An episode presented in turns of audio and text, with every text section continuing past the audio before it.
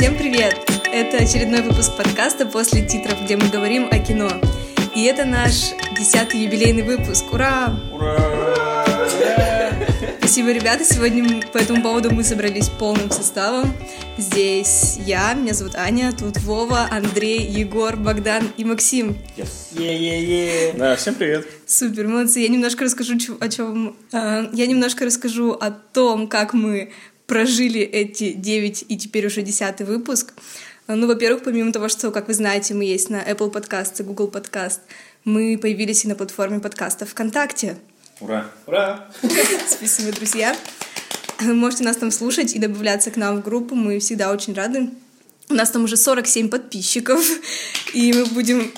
Спасибо всем от Маши Мельник до Александра Жужгова за то, что вы с нами держитесь. Да, всем-всем подписчикам, пожалуйста. Привет, привет, подписчикам. Да, Большой привет. Наверное, когда нас будет 50 или чуть-чуть побольше, мы сделаем какой-нибудь конкурс, поэтому вы можете уже попросить своих друзей добавиться, а потом удалиться, как это обычно работает. Подписался два раза. Да, и кроме ВКонтакте мы есть еще на таких штуках, как Podtail, CastBox, PodFM. Ну, вообще, мо- можете везде, где вы слушаете подкасты, искать, и, скорее всего, мы там есть. Э, За это время у нас уже на всех выпусках вместе больше 1300 прослушиваний. Да, это, ну, в общем, здорово, мы рады. Самый популярный наш выпуск я посмотрела в- на платформе ВКонтакте, ВКонтакте. На платформе ВКонтакте это ожидаемые фильмы 2019. Ну, хлопайте, хлопайте, чё вы. Да, не, ну это действительно очень хорошо. Друзья, если вы хотите шарить э, во время того, что будет выходить в этом году, обязательно не пропустите нас вып- наш выпуск, и вы узнаете обо, вс- обо- обо всем за этот год с- э, предостаточно. А на всех платформах вместе наш самый популярный выпуск — это выпуск последний про Тима Бертона, поэтому если вы еще не послушали эти два выпуска и вообще все остальные, мы рекомендуем вам их обязательно послушать. Э, Ну, в принципе, все, наверное. Порадуйтесь вместе с нами. Ура!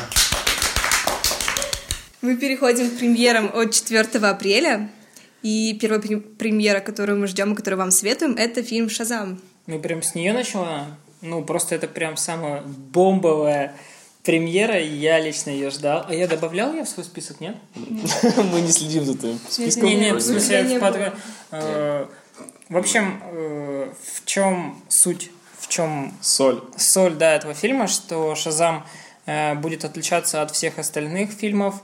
Э, здесь не будет э, Зака Снайдера и, и его друзей. Хотя там, да, надо, кстати, как-нибудь посвятить Зак Снайдеру подкаст. Гугли. Э, Вообще фильм будет, ну, мне так кажется, похож на Дэдпула или Дэдпула.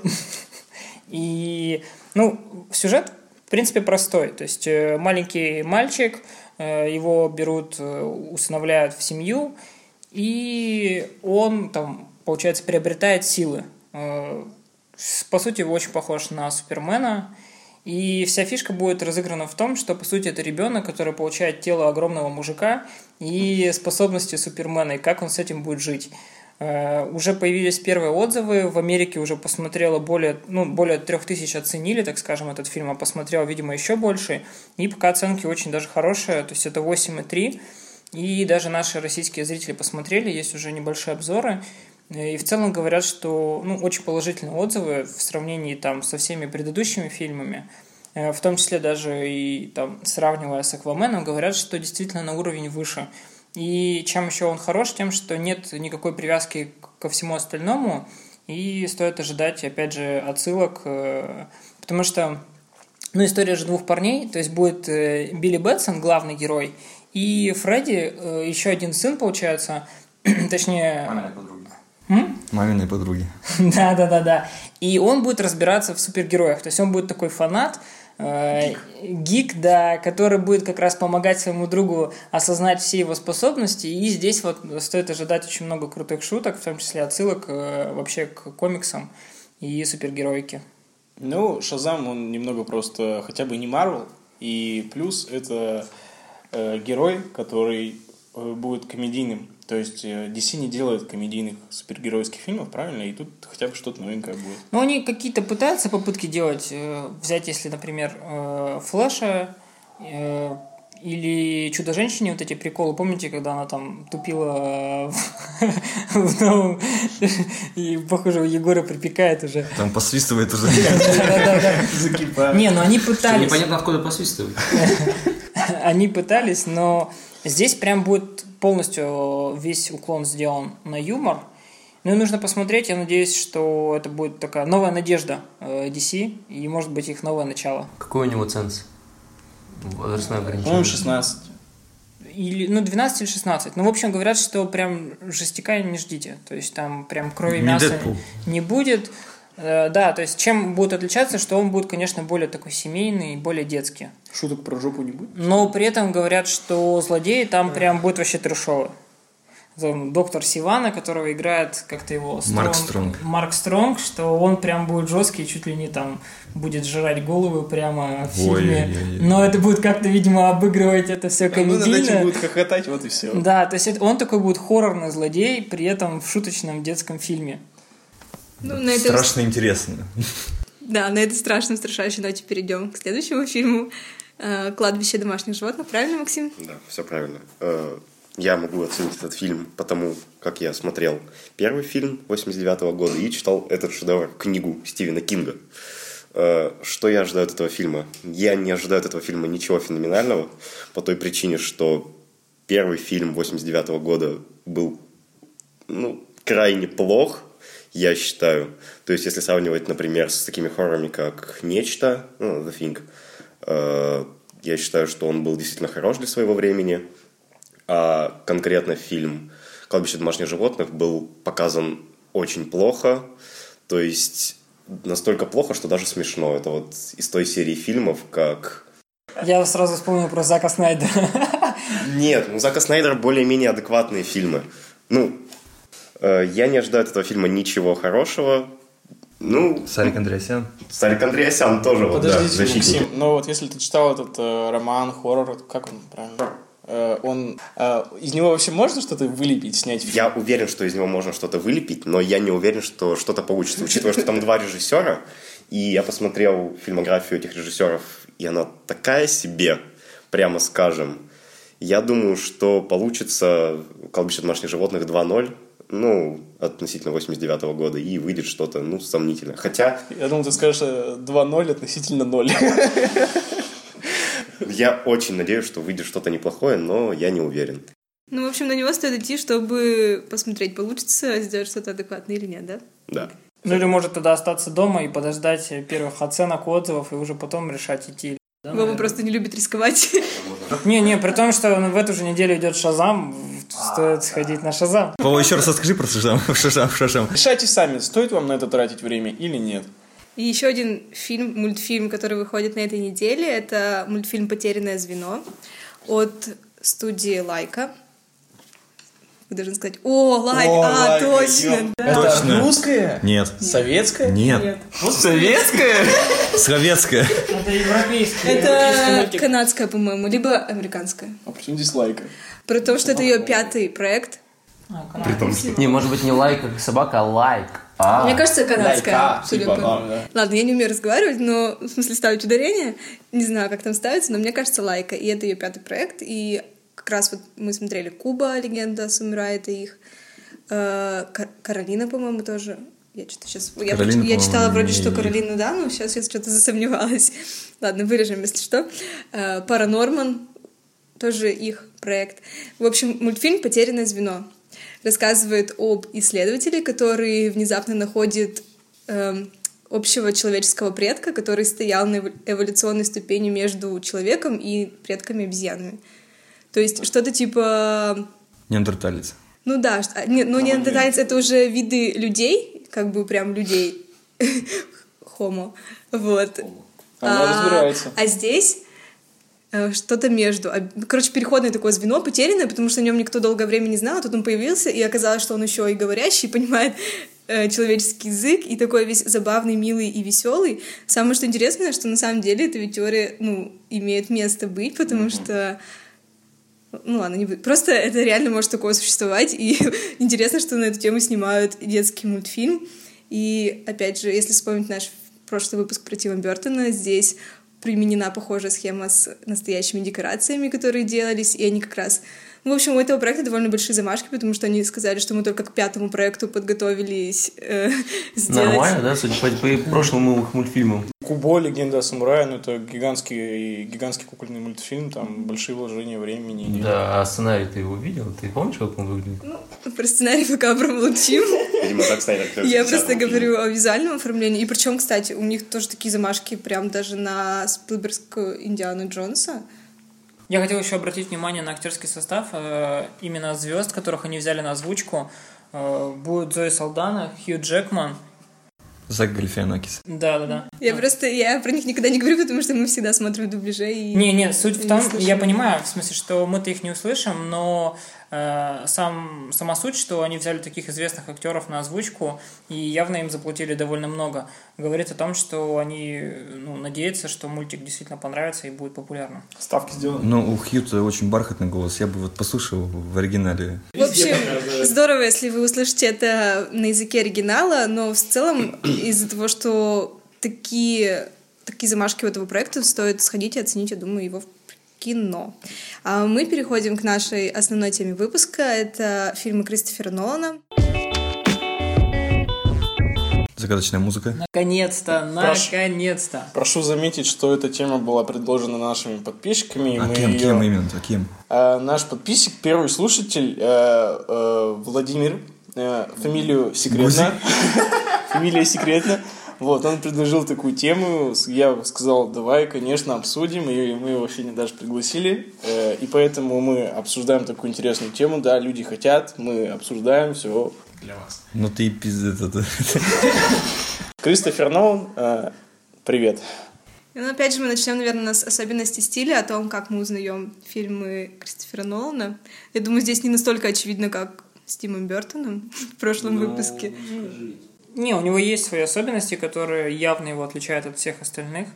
Э, Ну, например, взять основные темы, э, как мне кажется, это время и пространство, которое вот буквально в каждом его фильме, ну и плюс какие-то фокусы. Фокусы либо связанные вообще в сюжете, да, как в фильме «Престиж», либо фокусы, связанные с тем, как он пытается обхитрить, обхитрить зрителя, пытаясь выстроить свой сценарий нелинейно. Взять, например, фильм «Помни», или там, Дюнкерк? Дюнкерк, да. Ну, то есть почти каждый его фильм. Он все время играет или с пространством, или со временем. Или и с тем, и с тем. Еще, Либо одна, вообще в 5D. еще одна особенность Кристофера Нолана – это звук в кино. Это какой-то конкретный звук. Благодаря дружбе с Хансом Циммером они вот делают общую химию. То есть, например, в Дюнкерке, Дюнкерке это, это звук тикающих часов, то есть, что время уже истекает, все. Игорь что-то хочет сказать, я вижу. В, а, получается, а, в этом... Я про Михалкова хотел сказать. Ну, была, короче, точно такая же тема с часами, как у Дюнкерки, только Михалков снял это еще до него. Когда, до того, когда стал Не, мейнстримом. ну когда понятное дело, что это не новый трюк, э, но он здесь хорошо используется. И я лично вот именно когда смотрел в кинотеатре, э, в- э, ну, обратил внимание, что где-то в середине фильма я перестал вообще замечать, э, слышать вот этот звук, хотя он продолжался и продолжался. И когда он в конце закончился, вот в этот момент, когда он в поезде сидел, блин, это же спойлер, да, получается? Внимание, спор. А мы не знаем, кто сидел в поезде. Да, так, так, да. В каком фильме? И я реально кайфанул, то есть у меня такое внутри сразу все переменилось, Облегчение, облегчение, да. да, и вот оно сработало. Я тоже хотел заметить, что у него всегда очень хорошие саундтреки в его фильмах, ему их пишут. Э, Этот хороший композитор Ханс Циммер, это всегда, я считаю, отличительная у него такая вот черта, что он саундтреком прям, блядь, выделяется, прям вот мощи вообще. Но больше всего, мне Дай кажется, шанс. самая красивая музыка в, Ин- в Интерстелларе как раз. Согласен, Там прям её- она такая... На уровне прям совсем. Нет, я считаю, что вот музыка в Интерстелларе это вот прям эталон, потому что она прям нагнетает идеально. Ну, вот такие моменты, как... Так, можно... Я думаю, можно спойлерить. Те, кто хотели посмотреть, они посмотрели бы 4 года назад, 5. 5 Внимание, да, мы обсудим несколько сцен из Интерстеллара. Интерстеллара. Да вы француз? Например, тот момент, когда э, происходит Стыковка. стыковка, да, например, стыковка, когда нагнетается музыка, ну, то есть музыка нагнетает, и при этом вот то же самое тикает время, то есть тик-тик, то есть ты ждешь, произойдет это, не произойдет, произойдет, не произойдет, и вроде как происходит, а потом вот этот вот взрыв, И в этот момент музыка останавливается, и ты такой, оп, музыки нет, что происходит? Что делать, куда бежать? Ты такой, что слушать? Что происходит? Потом, также музыка нагнетается в тот момент, когда происходит битва Мэтью МакКонахи и э, Мэтта Дэймона. Мэтта Дэймона. Спасибо. Марсиане нашли. Это вообще был крутой сюжет. я- Это да. Причем много тогда шуток было, потому что они вышли почти в одно время. Да, да, да. Так вот, там нагнетается невероятно хорошо, я считаю. В тот момент, вот, когда они дерутся, когда они падают, когда Мэтт Дэймон э, пытается...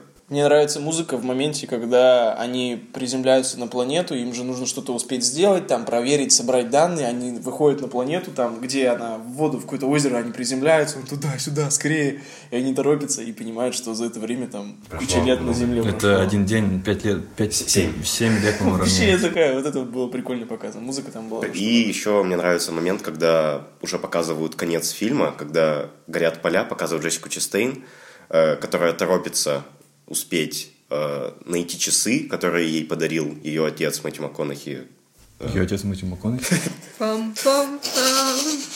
Так, этого парня мы вырежем. Фанатские теории. Я думал, все знают.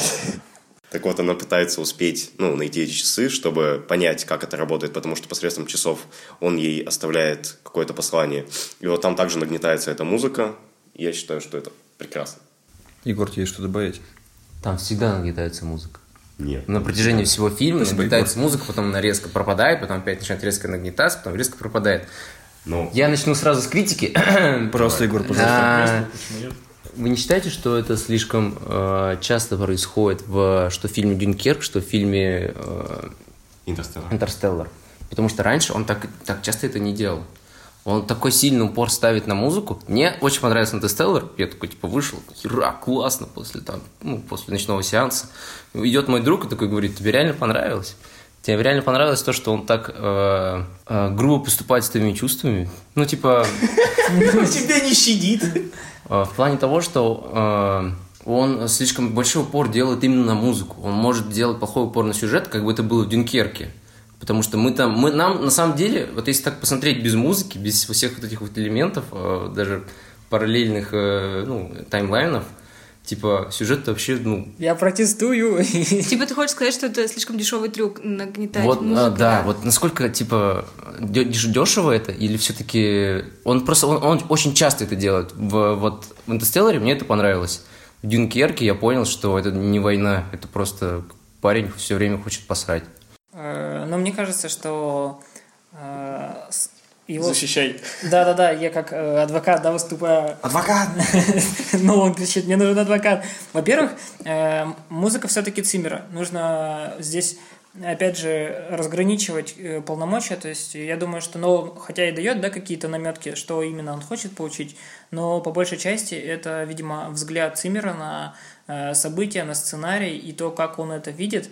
Э, Во-вторых, мне кажется, что Substance, который он создает благодаря музыке, э, это очень круто, потому что он создает еще и эффект какого-то триллера.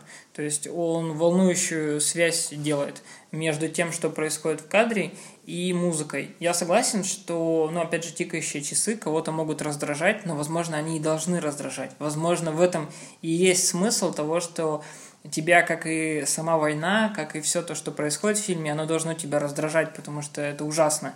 И только когда все заканчивается, оно должно у тебя перестать. Ну, то есть, э, я думаю, что все вот это имеет определенный смысл, и э, наоборот, это очень хороший трюк, который, опять же, как вы говорите, дешевый в том плане, что не стоит огромных денег. Я считаю, что просто Нолан, он понимает, что с этим можно работать, что кино, и у него в кино есть большая техническая часть, и поэтому почему бы не поработать с этой технической частью, не придать хорошее звучание моему фильму, такие технические трюки, как нелинейный сюжета и музыка, почему нет? Не, ну в этом случае он просто делает акцент на музыке по той причине, что музыка реально сильно влияет. Ну, влияет на восприятие конкретного персонажа. Почему нет? Может, через пять лет это будет э, знаковым событием, может, это считаться Может, будет, альбом. да, может быть. Он Егор, пожалуйста. А, музыка, музыка, но мы все-таки в кино приходим еще и ради картинки. Картинка, ладно, хорошая, ради сюжета. В «Интерстелларе», ладно, сюжет, он, ну, типа классный, я согласен. А в «Дюнкерке», бля, вы видели, какая там война? Вы вам понравилось вот это э, типа война, когда летит, летит всего 4 самолета над вами, хотя там участвовали, ну, не тысячи, сотни самолетов и с той, и с другой стороны. Когда там вот эта вся эвакуация была в неделю, а показали ее всего за три дня. Не, не, ну, Когда танковая дивизия СС к ним подъезжала, это вообще не показали. Немцев мы против вообще не видим немцев. С кем они сражаются? В этом, в этом и суть. В этом и вся фишка. В том, что все то, что ты видишь, все твои недостатки, это все специально сделано. То есть, во-первых, весь фильм тебе не показывает ни одного вра- врага. Да, в том-то фишка. Ребят, для вас Нолан это просто икона. Вы идете такие, святой человек. Нет, нет, нет. Я не к тому, что просто если бы э, там были какие-то исключения, можно было сказать. Но здесь явная закономерность в том, что Нолан пытается не показывать лицо врага. Он э, пытается намекнуть на то, что э, там ребята, которые идут воевать, да, которые идут там помогать э, Франции, они не знают, против кого воюют. Они вообще не понимают, как выглядит портрет их, так скажем, там врага. И поэтому в течение всего фильма нам вообще не показывают. Это трюк такой, это фишка, понимаешь? Они не воевали весь фильм, они убегали от них. Да. Там да. войны-то не было. В этом Воевали весь- только французы, которых они просто-напросто, ну, кинули, и все. Вот, тебе э, это и показывается. Мне кажется, что этот фильм, наоборот, очень смелый. Он смелый в том плане, что Нолан не боится показать э, британцев, да, там, своих там сородичей, так скажем, там, своих Корешей. корешей, да, он... Ну он не- да, кореша, он их корешами называет. Э, он- не боится показа- показать их, по сути, трусами и предателями. То есть он э, явно показывает, что вот они, вот они, британцы на войне, вот так они выглядят и так они помогают. То есть они ни хрена не сделали, они просто боялись и пытались сбежать с войны. И как мне показалось, э, фильм многим не понравился, опять же, потому что он не похож на наши российские фильмы, где ты до последнего стоишь с гранатой и хочешь забрать побольше с собой. Здесь ребята готовы там выкинуть кого-то, э, там, не знаю, с лодки, чтобы он утонул, лишь бы самим сбежать. И здесь вот этот, э, не знаю, опять же, триллер, который он делает, пытается показать, мне кажется, очень э, хорошо проявляет, э, ну, такой более честный взгляд на войну. Ну, я еще хотел сказать по поводу того, что вот Вова говорит, что не показывают врага. Я думаю, что он хочет показать врага в том плане, что есть враг. То есть это ты сам, который ты, против... ну, ты сам себе противостоишь, и ты противостоишь своим же союзникам. То есть он не показывает врага, например, тех же немцев, которые там прибывают, потому что он показывает врагов как э, тех ребят, которые находятся там вот в одной лодке, когда их там расстреливают, вот это все. То есть он показывает врагов помимо тех, кто является и, ну, реальными врагами. Мне кажется, еще это большая заслуга, вообще не показывая противника военного твоего, создать такую атмосферу, что ты постоянно его боишься. То есть ты как бы, ну как бы у тебя со всех... Сам себя фильм- накручиваешь. Да, со всех сторон ты ощущаешь, что тебе сейчас где-то что-то прилетит, и что-то будет страшное и неприятное, но ты не знаешь откуда, не, не видишь, кто это должен сделать. Это, мне кажется, вот как раз, как раз на это и работает музыка в том числе. Друзья, я думаю, мы уперлись в Дюнкерк. А, Следует, я думаю, перейти к следующему вопросу, да, учитывая то, что Нолан а, определяется и актерами. Нет, стоп, актерами он не определяется. У него нет таких любимчиков, которые Есть, везде есть, снимаются. есть. Есть? Есть. Ты, ты бежишь вперед паровоза, и так, ну-ка, Аня, расскажи. Я просто хотела сказать, что стоит отойти от Дюнкерка, Дюнкерка, э, даже в плане того, что не только в этом фильме постоянно ощущается какая-то такая нервозность, что ли. И да, и у него вот во многих фильмах, по крайней мере, те, которые я смотрела, их три, вот, э, чувствуется постоянно какая-то атмосфера, как будто на тебя что-то давит, и тебе как-то, ну, психологически некомфортно. Бэтмен ты тоже не смотрел?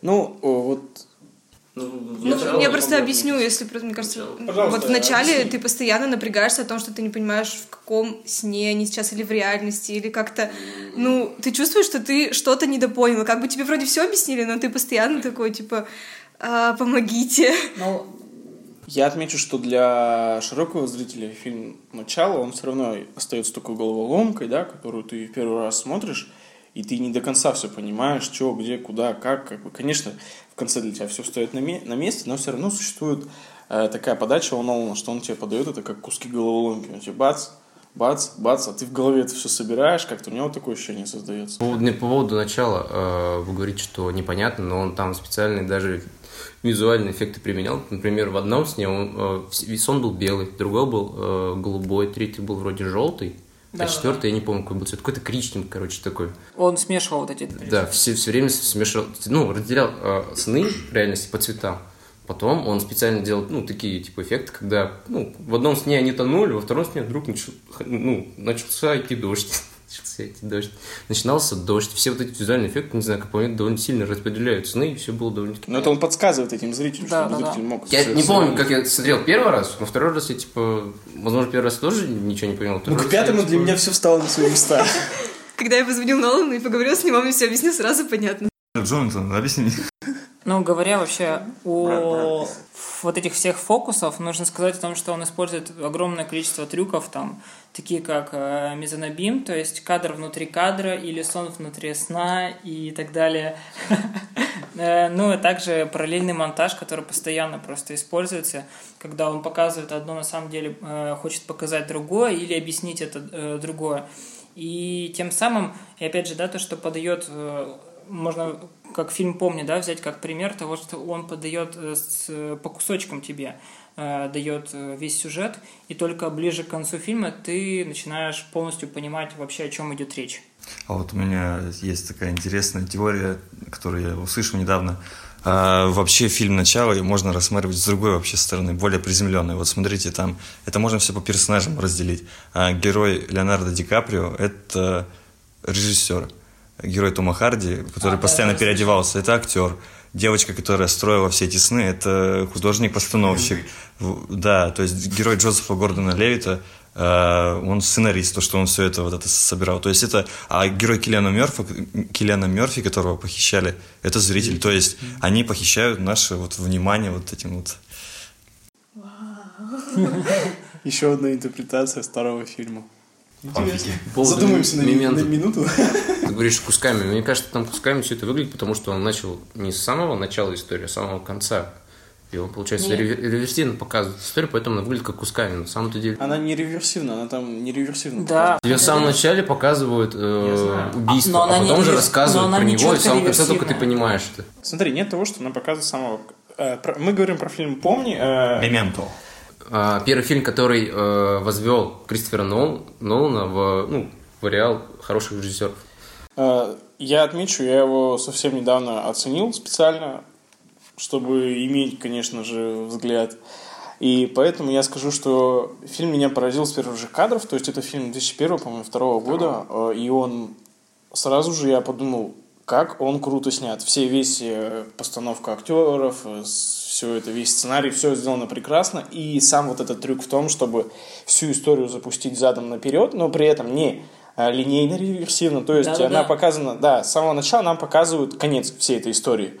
Но при этом э, несколько раз за, за этот фильм тем, что те- дополняет эту историю, тебе э, ломается твоя теория о том, что здесь происходит. Несколько раз. То есть он опять прошлого, показал, да, опять, да. опять, и флешбеки, и туда, и сюда, но это так запутано, что ты не все детали в этом фильме ты понимаешь. Я как бы разобрался, я специально минут 15 потом посидел, все понял, я еще раз пролетал, про- Прочитал. Википедию. Нет, читать не стал. И потом я увидел, что на самом деле очень много э, э, фанфиков, где люди объясняют там, да, что, как и почему, кто чего не понял, и линейно рассказывают, в чем смысл весь сюжета. Ну, кому-то было бы эту историю, может, так бы интереснее, да? Но она была бы не такой стреляющей, я думаю, если бы она была показана, как обычная история. Ну, я хотел как раз дополнить, э, не знаю, на примере только могу объяснить, как он склеивал. Получается, беря, например, э, вот первый, второй, третий кадр, он брал, показывал тебе, например, с первого по, ну, там, с, с 0 до 0,7, потом с 0,5 до единицы, потом там с 0,8 до единицы и 3. То есть он не так, что просто тебе показывал фильм с конца до начала, а пытался между ними делать определенные, как, я не знаю, связь. склейки, Склейки. И еще суть-то здесь в том, что тебе нужно постоянно держать фильм в голове. В чем самая большая сложность, потому что ты не знаешь же, э, чем фильм... Ты думаешь, чем фильм кончится, хотя ты смотришь его с конца, и ты должен построить историю сам наоборот. И в том числе это помогает еще осознать э, самого персонажа фильма, который постоянно ну, просыпается каждый день как э, в новой жизни. забывая все, что Не каждый день, а в одном и том же дне. Пр- прекрасный Да. сюжет, да, у человека э, нету долговременной памяти, он помнит несколько событий своей прошлой жизни. Последние три минуты с прошлого дня. Да, и он э, от татуировки себе оставляет записки, фотографии о своей жизни. И каждый раз для зрителя ломается представление о том, как- о чем вообще эта история, да, почему так все произошло, кто прав, кто не прав, зачем это все. В общем, удивительно показано, я его советую всем 10 раз посмотреть. Ну, кстати, в Дюнкерке я тоже э, до момента, пока не соединились все три истории, я не понимала, в какую часть каждой истории происходит новая история. Нет, там же в середине все, они все соединяются, в середине. Егору Да. просто кажется, что это легко, но на самом деле многие все время... Да, да, да.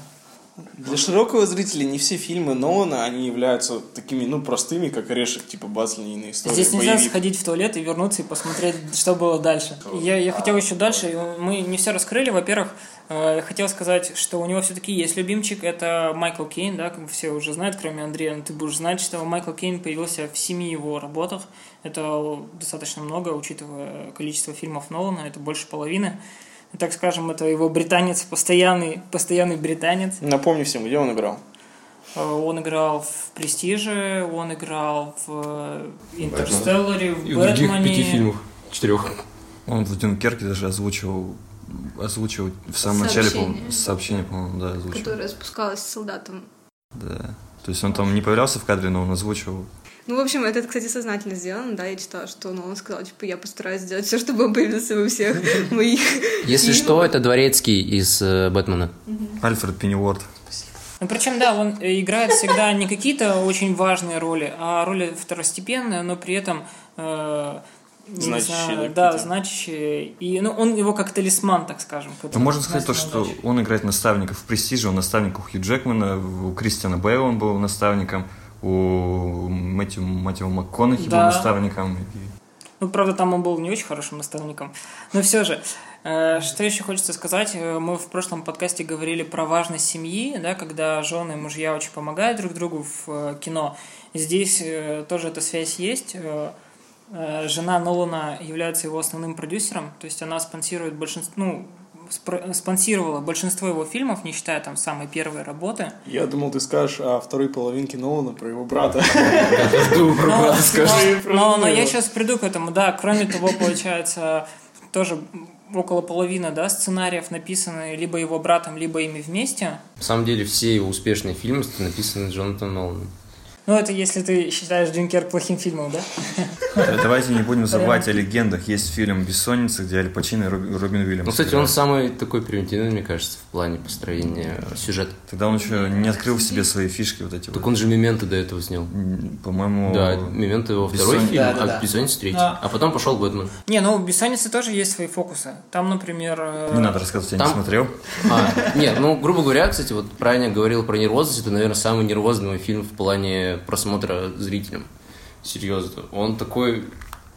Неоднозначно персонажа главного, во-первых, дает. Да, и еще при этом он в таких темных тонах, ну, как Норды снимает. Вообще-то оригинально это то ли какой-то шведский вроде э, фильм-триллер про, про убийцу. Матсу звать, нет? Нет, там не было еще Мац. Нет, нет. Еще до Маца еще далеко было. И он очень снят так нервозно и неприятно его в какие-то моменты смотреть. Та- Там же еще это снимается.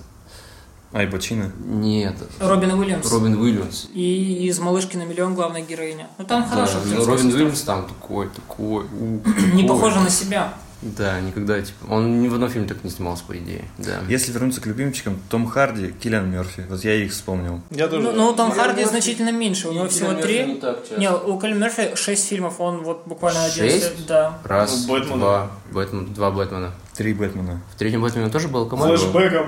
Он не флешбэк, он там суд был у них там. Дюнкерк. А мне казалось, что во втором Не. в суде он В сидит. Дюнкерке он был, он был Дюнкерк, в начале был. В начале? А, в начале. Том Харди был в начале, в... Я смотрел по цифрам, говорю, у него вот, по-моему, 6 фильмов, а у Том Харди 3.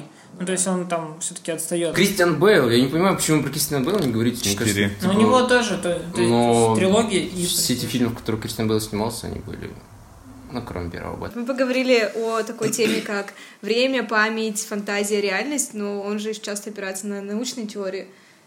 Ты что-нибудь хотел об этом сказать? Ну, к Интерстеллару перейдем наконец-то. Так ждал. Так вот, э, по поводу Интерстеллара. Интерстеллар делался на основе каких-то данных, которые были подтверждены. Так вот, э, по поводу Интерстеллара. Э, Существовала теория о дырах, и вот основываясь на ней Надо, надо грамотно говорить, существовала одна из теорий о временно-пространственных дырах в космосе, так называемых черных дырах. Это была только одна из теорий. Не надо, Торн не написал надо. на эту тему книгу. Я ее прочитал. Воу. Это то же самое, что я прочитал Mein Kampf. мне Mein- так она понравилась. Там Не, ну- так много умных мыслей. Так вот, одна из теорий, и он, Нолан ее развил. Э, Но он развивает теорию Кипа Торна, и вроде как это основывается на том, что это может быть, имеет место быть. Тупо теория.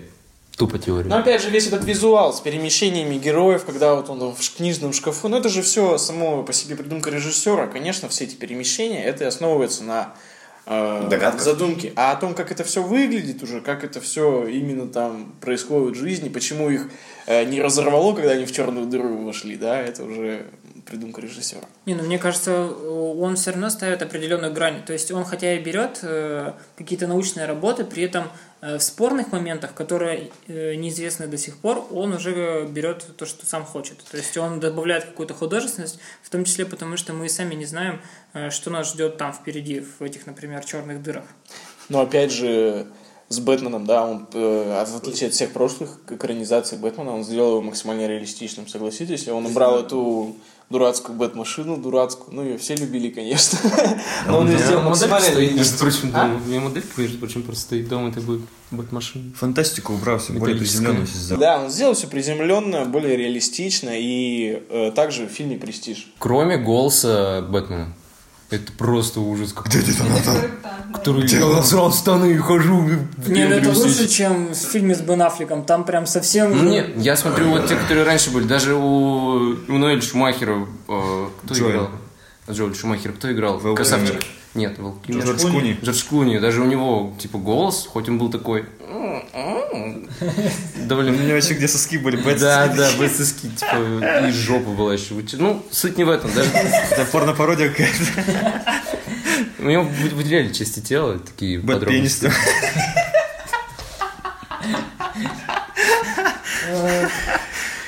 Богдан сегодня вбрасывает фанатские теории. Сегодня у нас будет 18+, да? Это кассета была такая. Мне не разрешали смотреть. Какая кассета была? Бэтмена не смотри. Ладно, я тоже Нолан, да, снял? И престиж-то э, фильм о фокусниках, но все равно его пытаются сделать приземленным. Конечно, там концовка уже, она выходит за грани реальности, да, но при этом фильм максимально приземленным его хочет сделать э, Нолан. Это, конечно, ему отдельная благодарность. То, что они у него, поэтому, мне кажется, и смотрятся так э, животрепещуще и интересно, потому что они э, человечные и приземленные.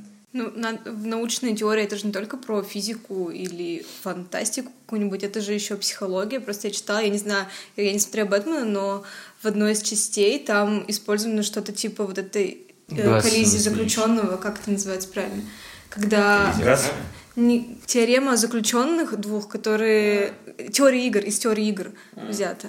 Как раз что, что... Ну да, я, Вариативность, я э, перепутаю теория игр, но и, кстати, она такая на стыке, Ну мне там кажется, и э, психологии, и психология и математики. политология, да, это очень... Как раз эту теорию разрабатывал Джон Нэш из фильма, то есть о котором снят фильм «Игры разума», который, как минимум, половина людей здесь присутствующих вам советую тоже посмотреть. А, И плюс всякие архитектурные штуки в начале, всякие вот эти вот иллюзии визуальные, это же тоже как-то... А, да, даже не сколько вот, вот эти архитектурные штуки, у него в каждом фильме очень сильно выравнивается какая-либо геометрия и математическое построение дальнейших действий героев. Что в Бэтмене, что в начале, что в Да, даже в в момент... Интерстелларе, что в, да, моменту, даже вот эти... Ты тоже видела э, видео ки- в кинопоиске, да, я правильно понимаю? Ну, я давно еще его смотрел. Ну, типа, он везде выстраивает какую-то математическую определенность, по которой идет герой или сам сценарий. Типа как «Золотое сечение». Ничего себе, я думал, только у Стэнли Кубрика такие фишки были, то, что все должно быть прям идеально, как у перфекциониста. Но всё. у Стэнли Кубрика это было вообще везде, даже в кадре вот этот перфекционизм, а тут э, кадр, ну, не совсем Ладно, кадр это Ну, отдельная тема. хорошо. Имеется в виду, да, что математика очень... Математика и геометрия построения фильмов у него сильно выверена. Типа он на это сам- делал большой упор. Но в Дюнкере такого нет. И там еще намек на то, что сами персонажи этим занимаются прямо в фильме. Да. То есть они все время что-то планируют, все время что-то расписывают и делают. То есть они не так, что просто идут на обум, а постоянно, ну вот взять, я просто сразу вспоминаю фильм «Помни», потому что там он э, только этим и занимался. Вот еще, я пока Володя говорил, я вспомнил один момент такой очень серьезный. Вот э, фильм «Интерстеллар» вышел в 2014 году, по-моему, да? То есть вот там был такой период в кинематографе, в российском кинематографе, когда э, зарубежные фильмы не переводили. То есть вот фильм называется «Интерстеллар». Пойдем переводить как «Меж- «Межзвездие», по-моему. У нас его перевели, оставили «Интерстеллар». То есть решили не заморачиваться. Фильм «Обливион», то есть «Забвение». То есть добавили загадочно, типа, что за интерстеллар, что за фильм такой? Межзвездие, все ясно, понятно, сразу все. То есть вот это тоже наши русские прокатчики молодцы, на самом деле, то, что сохранили такую интригу. Добавили еще загадок. Я такое сделал клише насчет всех режиссеров, что они все разбирают какие-то свои любимые, так сказать, темы или просто перебирают все темы. И вот он снял супергероик, он снял свое любимое там авторское кино, ну, допустим, это будет «Престиж» или там «Помни», который, ну, вот он считает вообще классным. И потом он такой, «А, сниму про космос. Бац, снял про космос. Такой, сниму про Вьетнам. Ага, а я, не, войну, про я не американец, тогда я сниму про английскую войну. Бац, снял про войну. Вот и все. Я думаю, у него такой сработал немного стереотип о том, что нужно немного поработать над всеми жанрами. То есть нам стоит ждать в ближайшее время детскую сказку или мультик от, от, Нолана или А что? в 2020 году выходит у него какой-то, или в 21 какой-то фильм выходит, и уже... Неизвестный, который А неизвестный. мне как раз кажется, что здесь только Дюнкер подходит под эту теорию, в том плане, что Нолан почти вот все свои последние фильмы он снимал фантастику. И вот, мне кажется, он сам себя поймал на том, что он начал вот Темный рыцарь, потом был начало, Интерстеллар, то есть там пять как минимум фильмов, которые подряд шли, и он снимал их либо с элементами фантастики, либо полностью, ну, фантастика, фантастика. И поэтому, пытаясь, опять же, уйти от своего же клише и что-то сделать свое, он решил снять э, историческую такую драму. меня и Дюнкер был фантастика, блядь. Но- Военный, война для всех разная, и показать тоже можно по-разному. Напомню, девочка, которая сидит в камине всю Вторую мировую пережидает. Военный фильм? Так и не посмотрели еще. Мы Да, опять он что, он отвлеклись. еще по фестивалям гоняет. отвлеклись. Военный Сегодня, кстати, военный. выяснилось, что он завоевал награду Кто? «Война Анны Федорченко». Собирает награду, премию Ники взял. Ну, пусть берет. Ура! Ура! Ну, раз мы заговорили о критиках, может, перейдем как раз к критике Нолана. потому Егор, что- пожалуйста. Давайте Мы уже закончили, извините, ребят. Не, ну я к Вкратце, тому, что какие основные претензии к нему есть со стороны критиков. Почему он не русский? Вот такая у меня претензия к нему. Где Великое Отечество? Да, я не понял. Где панфиловцы? Где наши спортсмены, футболисты? Я скажу так, э, Кристофер Нолан мне понравился, и когда я посмотрел недавно, э, я его все последние фильмы смотрел, и я решил освежить в голове, посмотрел фильм «Помни», и он меня, опять же, сильно очень порадовал, еще тем 2000 годом я посмотрел, и я просто смотрю, ну это снято просто превосходно, вся эта постановка и режиссура, то, что нужно, то, че- почему люди сейчас не могут делать на уровне 2000 года Кристофер Нолан, я не понимаю, и я просто остался шокирован, насколько он хорош, был еще тогда, и для меня он хорош, я жду его новых работ. И, конечно, есть к чему тут придираться и спорить. Я рад, что у нас находится о чем поспорить. Но, в принципе, вы имеете свою точку зрения, конечно, свою спорную. Ну, Всецело он всем нравится, что тут говорить. Ну, я вот просто видела, простите, за что его критикуют, это в основном многозначительность, то, что он очень пафоса много придает своим фильмам, что они как будто бы замашка на какие-то фильмы, которые нужно разгадывать, сидеть, а на самом деле они более поверхностные, чем он сам о них говорит. Ну, это из-за разгадки. Но вот опять же на фильме «Помни», да, то есть у тебя есть история, и тебе ее подают как кусочками пазла. Ты такой, ага, я последний знаю. То есть я знаю, чем история закончится. А вот у тебя подают, а она вот так, а она вот так. И у тебя в голове этот пазл постоянно пере- переключается, и я очень шокирован. Мне кажется, тут даже проблема не сколько в самом Нолане, сколько в людях, которые это смотрят, и они типа просто, не знаю, ну, завидуют, я не знаю, как Может, это они сказать. такие, сейчас, он что-то выдаст, прям мы все Да, разгадаем, сейчас да. все поймем. Они, ну, у них какое-то мышление слишком это. По сравнению с другими попсовыми фильмами, все равно здесь есть что разгадывать, смотреть и вдумываться. В конце концов, ему просто интересно, мне кажется, снимать сложное кино, интересно давать не какую-то конкретную концовку, а что-то, опять же, спорное, как там в том же «Интерстеллар» или «Начало», когда он не дает тебе точного ответа, в том числе давая возможность человеку подумать. И вот это, мне кажется, его главная особенность, что он хочет, чтобы его зритель подумал и сам для себя что-то... Что, ну нет, я имею в виду, что есть фильмы, в которых, ну вот прям все понятно. Ты вышел из фильма и такой, ну здесь было все однозначно. Ясно. И на один раз и Вот всё. как Капитан Марвел. Ну вот реально. Даже говорить не о чем, конечно. Вот. А здесь ты все равно начинаешь думать, а сделали это он специально, или так у него случайно получилось, а здесь он так хотел, или вот по-другому, и почему, и как, и вот это самое интересное, мне кажется. Вот у меня вопрос. Вот если представить всю эту кино, киноиндустрию как, как школу, а Кристофера Нолана как вот отличника, вот вопрос вот вам, раз, два, три, четыре, пять, пятерым, вот вам вопрос. Вот у Нолана другие режиссеры списывают или нет? Вот если взять как вот, как он, вот если сделать, представить, что он отличник. Я могу сразу ответить, что он же работал с Зак Снайдером и писал, Не к слову будет сказано. и писал сценарий, например, э, «Человек из стали», который мне прям ужасно не понравился. И я понял, что фильмы, которые он снимает, может снять только он сам. Потому что даже если он дает сценарий, в целом, может быть, он и неплохой был, но э, в чужих руках просто не получается. Я более подробно объясню. Другие режиссеры какие-то идеи берут, воруют у Нолана как у отличника. То есть вот так вот в этом плане. Но это же кино, здесь все рифмуется друг с другом, то есть нет прямых цитат, да, это все упирается в пасхалки, в аллюзии, и поэтому, извините, но это вот, я тоже недавно об этом думал, что, в принципе, все режиссеры, да, они работают в одной сфере, крутятся, и, извините, в музыке всего 7 нот, и больше 7-7 нот ты выжить не можешь. Вся музыка друг на друга может быть похожа, и давно уже все написано, так же и в кино. Все жанры уже давно придуманы Эйзенштейном, и все друг у друга копируются, и отсылаются друг к другу, но что-то новое всегда люди могут увидеть и вспомнить, и переосмыслить, я думаю, это всегда есть. Ну, Кстати, некоторые критики еще Нолана, фильмы Нолана сравнивают с нуаровскими фильмами, потому что, ну, по атмосфере, что... А Кто снял э, с этим, с «Остров»? Проклятый. Да, да. Скорсезе. Мне- Я Но- все время, но я он- я что-то все время думаю, что вот мне почему-то очень все время думаю, что он снял. У меня тоже такое бывает. Ну, я тоже, мне кажется, что Скорсезе, он вот просто Нолану ему да- дал такой, на, давай ты подпишешься как... Это же фильм должен был снимать Кристофер Нолан в свое время. Я помню такую типа новость читал, что этот фильм ушел потом к Скорсезе. Ну вот он, кстати, реально похож вот на фильм Нолана. Он бы мог стать фильмом Нолана. В том числе, я еще хотел отметить, ну, ты так э, мельком сказал о том, что у него есть свои цвета, как, например, у цвета у Тима Бертона. У него главное это белый и синий цвет. То есть они буквально вот в каждом фильме, их очень-очень много, особенно там взять, если Интерстеллар, так там вообще просто как будто весь фильм сине-белый. Ну, я бы сказал, что желтый. Ну и желтый, да. То есть Такой тускло-желтый. за- за счет яркости какой-то. Ну и отметить, что Нолан даль- дальтоник. Но у него есть своя колористика, и, видимо, он видит все, весь мир в, в своих розовых очках. Но он зеленый и красный только путает.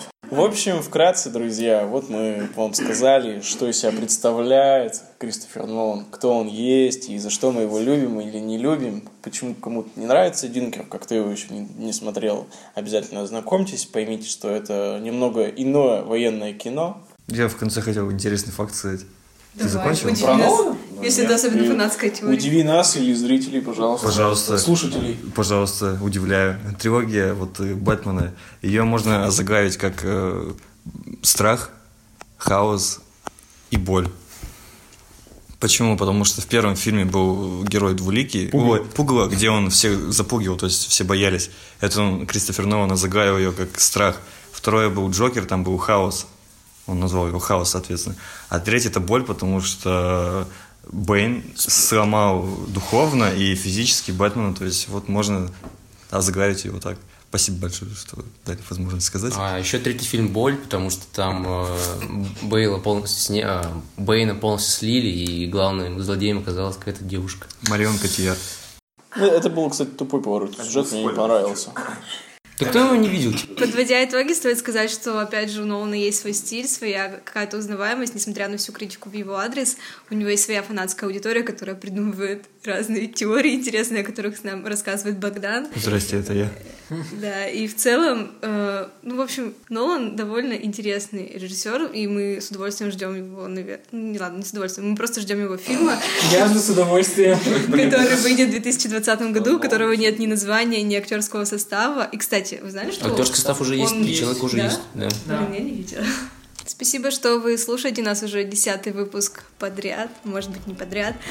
Не знаю, как у вас там это все происходит. В общем, мы рады с вами общаться. Пишите нам, подписывайтесь на нас. И до новых встреч. У нас вышло много э, интересных тем, как ожидаемые фильмы, так и романтические фильмы, так и криминальные фильмы.